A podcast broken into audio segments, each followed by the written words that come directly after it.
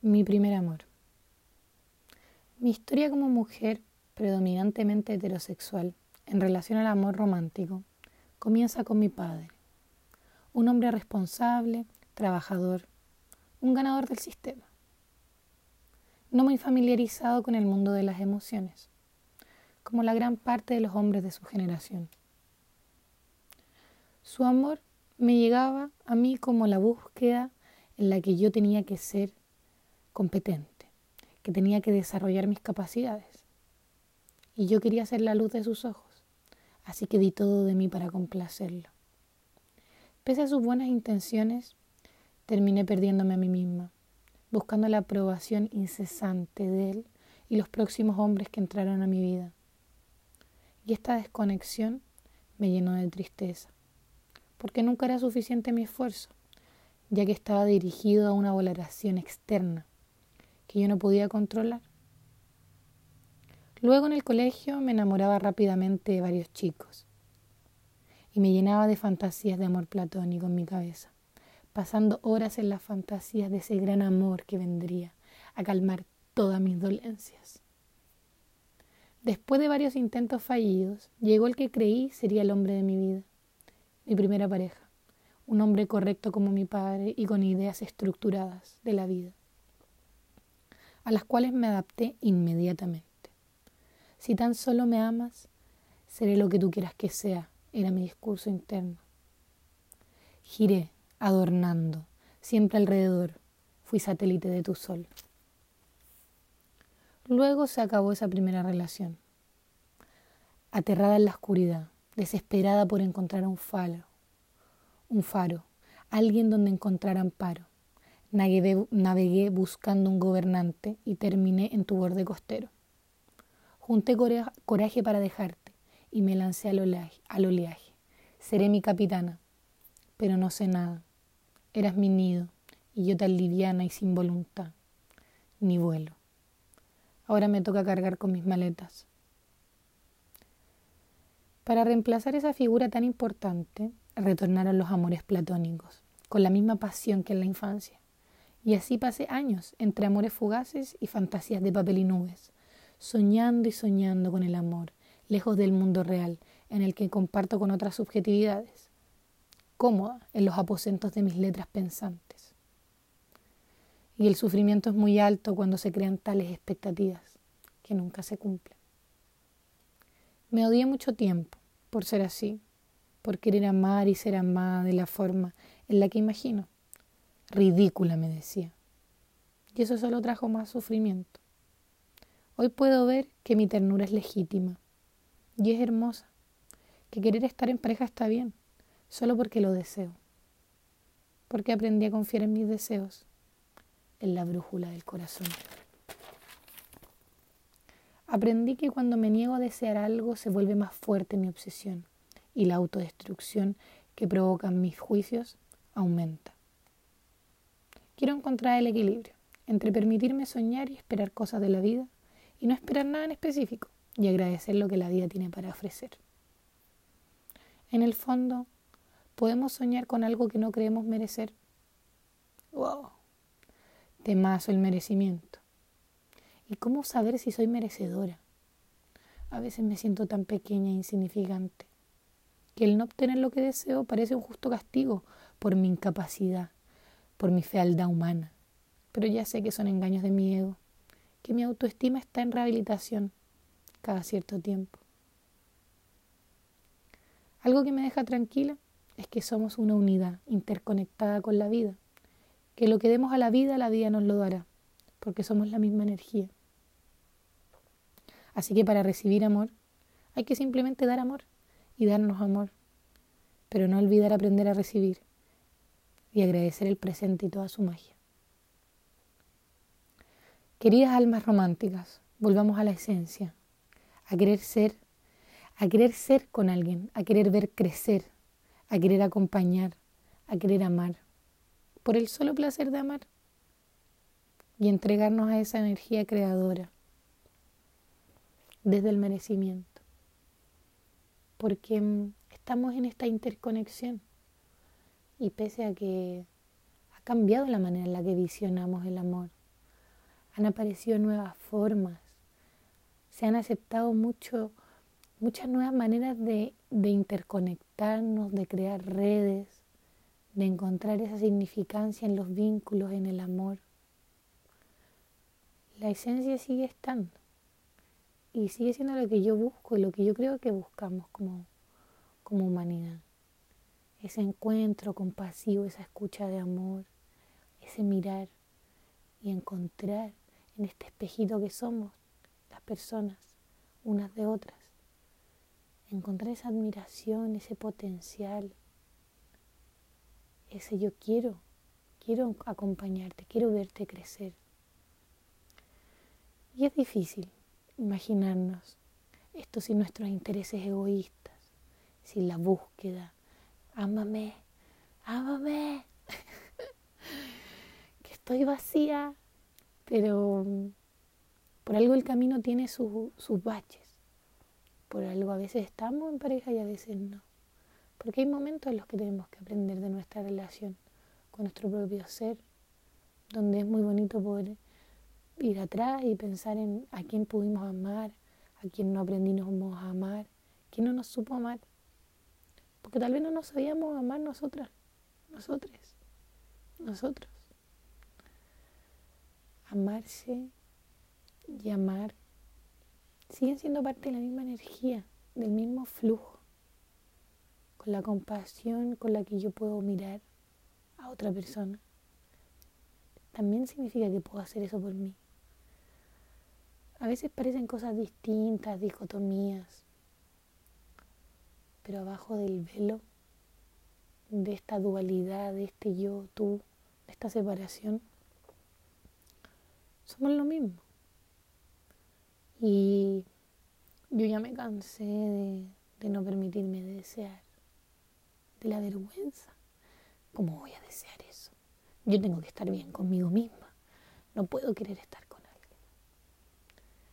Pero también pensar en que no solo quiero estar con alguien, así como la primera persona que aparezca. Y creo que eso le pasa, no sé, me encantaría saber, lo voy a preguntar a las personas, como saber qué queremos, también habla de cómo, cómo nos gustaría crecer, qué cualidades que de repente nos faltan, nos gustaría ver en otra persona que nos acompañe, que sea nuestra compa, nuestro compa, nuestra compa. Y, y probar, probar ser dualidad, probar ser dupla. A veces funciona, a veces no. Y no es una obligación. Y respecto a, a los celos, y como esta posesividad, no siento que eso sea amor. Si una persona que amamos quiere amar a alguien más, ¿por qué se lo negaríamos? Si nos ama de la manera en la que nos nutre y puede amar a alguien más de una manera nutritiva. Creo que la propiedad privada nos ha calado muy fuerte. Y es momento de sacarla del amor, creo yo permitirle, permitir que vuele libre, para que el amor sea por voluntad, por quiero compartirme contigo hoy, en presente, en este espacio, en este momento de mi vida. Quiero mostrarte mi ser, que me muestres tu ser. Y luego lo que la persona quiere hacer con su vida es libertad, es lo que la otra persona decide. Y a la vez, si para mí, para ti, alguien que se comparte sexoafectivamente o íntimamente con otras personas es algo que te produce incomodidad, inseguridad, válido, todo es válido. Hay que escuchar la brújula del corazón, donde queremos estar. No podemos estar donde no queremos estar. Nos produce sufrimiento. Y luego también remordimiento. Entonces la libertad es clave. Y me he dado cuenta en este tiempo no, estando en pareja que, que es un bonito espacio para encontrar mi libertad. Porque si la influencia de otra persona es significativa, yo manejo mi día, porque antes, bueno, respecto a mi relato previo, wow, o sea, era capaz de hacer cualquier cosa, mover toda mi agenda para poder encontrar ese momento con esa persona, con una sed voraz. Pero, ¿es amor eso? No niego mi necesidad de amor, pero creo que le quita un poco el gusto, el sabor dulce cuando, cuando es una cosa que necesitamos con tanta desesperación. Que habla de una carencia, de un, de un vacío adentro en el corazoncito. Y pese a lo que nos digan las películas y lo que veamos en los medios, estar en pareja no soluciona los dolores individuales. No, nada lo soluciona es un proceso. Esa tristeza tiene algo que mostrar y es algo que podemos descubrir con los espejos. Las personas nos pueden ayudar a entender cosas, nos pueden mostrar, pero no hacen más que el reflejo. Las decisiones, el cambiar, el decir, con esto ya no sufro más, aquí no me entrampo a mí misma. Esa es una decisión individual. Y colectiva luego también, cuando la compartimos, cuando vemos cómo el despertar emocional empieza a despertar en nuestro alrededor, cuando vibramos y atraemos a personas que piensan como nosotras. Y también cómo alejamos a quienes están en otro camino. Y permitir esa libertad. Estamos en camino distinto. Gracias por todo. Soltar es difícil y soltar nuestros patrones, nuestras ideas, nuestras inseguridades. Es difícil porque nos acostumbramos a vivir de cierta manera y ciertos hábitos. Pero dentro está toda la potencialidad. Toda. O sea, todo lo que soñemos somos capaces de hacerlo. Por el mero hecho de decirlo. Y bueno, luego hay que poner el trabajo. Entonces en esto también de la relación hay que poner el trabajo con la relación propia hablarse, buscar ayuda, encontrar medios de autoconocimiento. Porque así vamos a saber cuando aparezcan cosas, cuando alguien nos haga sufrir y sea como, me da esta sensación como de que en otro momento de mi vida, ahora no estoy en pareja ni nada y por primera vez no hay ni amor platónico ni nada, entonces también es como todo un, un nuevo despertar a, a estar conmigo nomás. Pero me doy cuenta que si ahora apareciera alguien y no me diera algo que yo deseo, mi primer instinto sería, ¿cómo? ¿Cómo me haces esto? Desde el tomárselo personal y como drama. Pero ahora que ya había un camino de autoconocimiento me doy cuenta que eso es mío. Eso es mío. Lo que me molesta de las otras personas tiene que ver conmigo. Soy yo la que me irrito cuando alguien algo que yo también hago tal vez, o que he tratado de no hacer y que de repente me pasa. Pero bueno, la primera parte era un texto, la, lo que después empecé a hablar fueron bueno, cosas que vinieron haciendo y me quedo con la idea final, que habla de merecer y de dar, como el mundo, el universo, la vida, los vínculos nos van a dar lo que pongamos ahí, esa es la, esa es la magia. Yo pongo arriba de la mesa amor, compasión, ternura, libertad. Y probablemente eso me va a pasar. Y si en la mesa me ponen restricción, inseguridad, sumisión, sé que esa no es mi mesa. Ahí está la libertad, ahí está el libre albedrío. Y para merecer hay que dar, porque es la misma energía, es súper loco pero cuando vemos que lo que ponemos en el mundo es lo que podemos cosechar del mundo, nos da mucho poder personal, muchísimo. Y bueno, espero no haber sido tan melosa y a la vez espero haber sido totalmente melosa,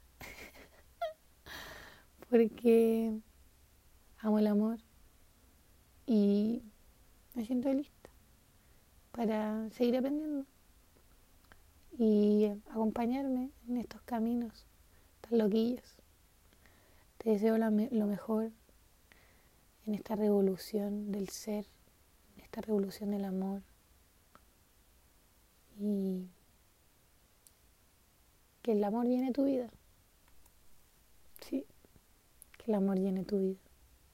Y tú llenas la vida de amor. Ese es tu poder.